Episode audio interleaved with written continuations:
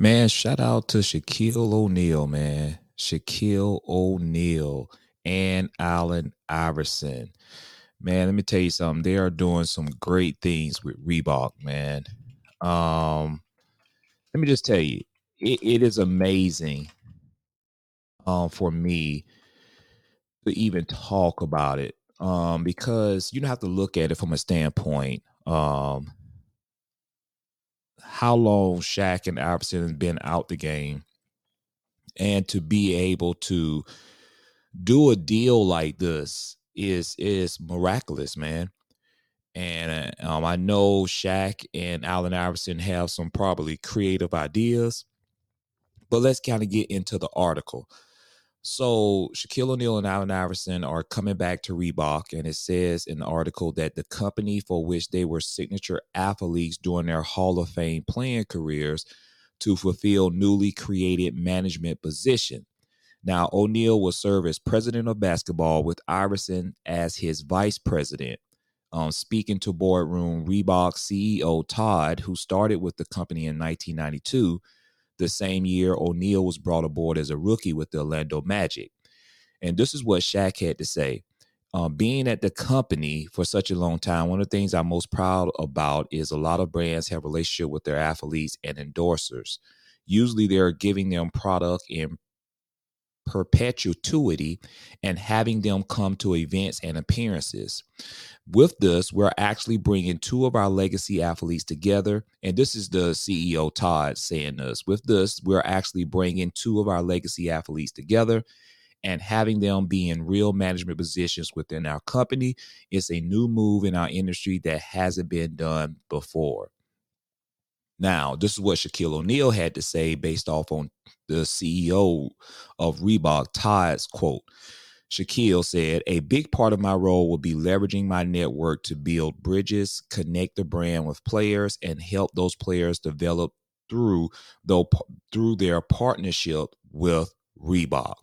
And Iverson looks to spearhead player recruitment while placing a focus on the brand's presence in grassroots and community initiatives and his annual Iverson Classic High School Showcase game. I, I see the direction where they're going. Let me tell you something, man. You know, Allen Iverson has a connection with the hood, um, with the black community. Um, as you heard, on what Shaq said that Allen Iverson does every year his classic high school showcase game. This is going to be an opportunity for some young men to be able to get shoe deals, some Reebok shoe deals. And this is going to be great. You know, in college, they have the NIL. Uh, I'm going to tell you something, man. There are going to be some standout college basketball athletes who probably going to be able to get some Reebok signature shoe deals before they even go to the NBA if they are that good and they are high probability of being in the top five um NBA draft pick, this is amazing. And you know Shaq, man. Shaq is smart. Shaq is is bright. Shaq is all about having fun, but also being able to connect and grow the business by being good people and showing that positive energy throughout your business, which is going to bring a massive amount of money. Now, I will say this Allen Iverson's, because of who he is, is going to be some of a draw to get some athletes to sign with Reebok. Now, far as the create creative idea of the shoe, um, that still remains to be seen. You know, Shaq, you know, Shaq left and then he made Walmart shoes. He wanted to make shoes that were affordable for everyone.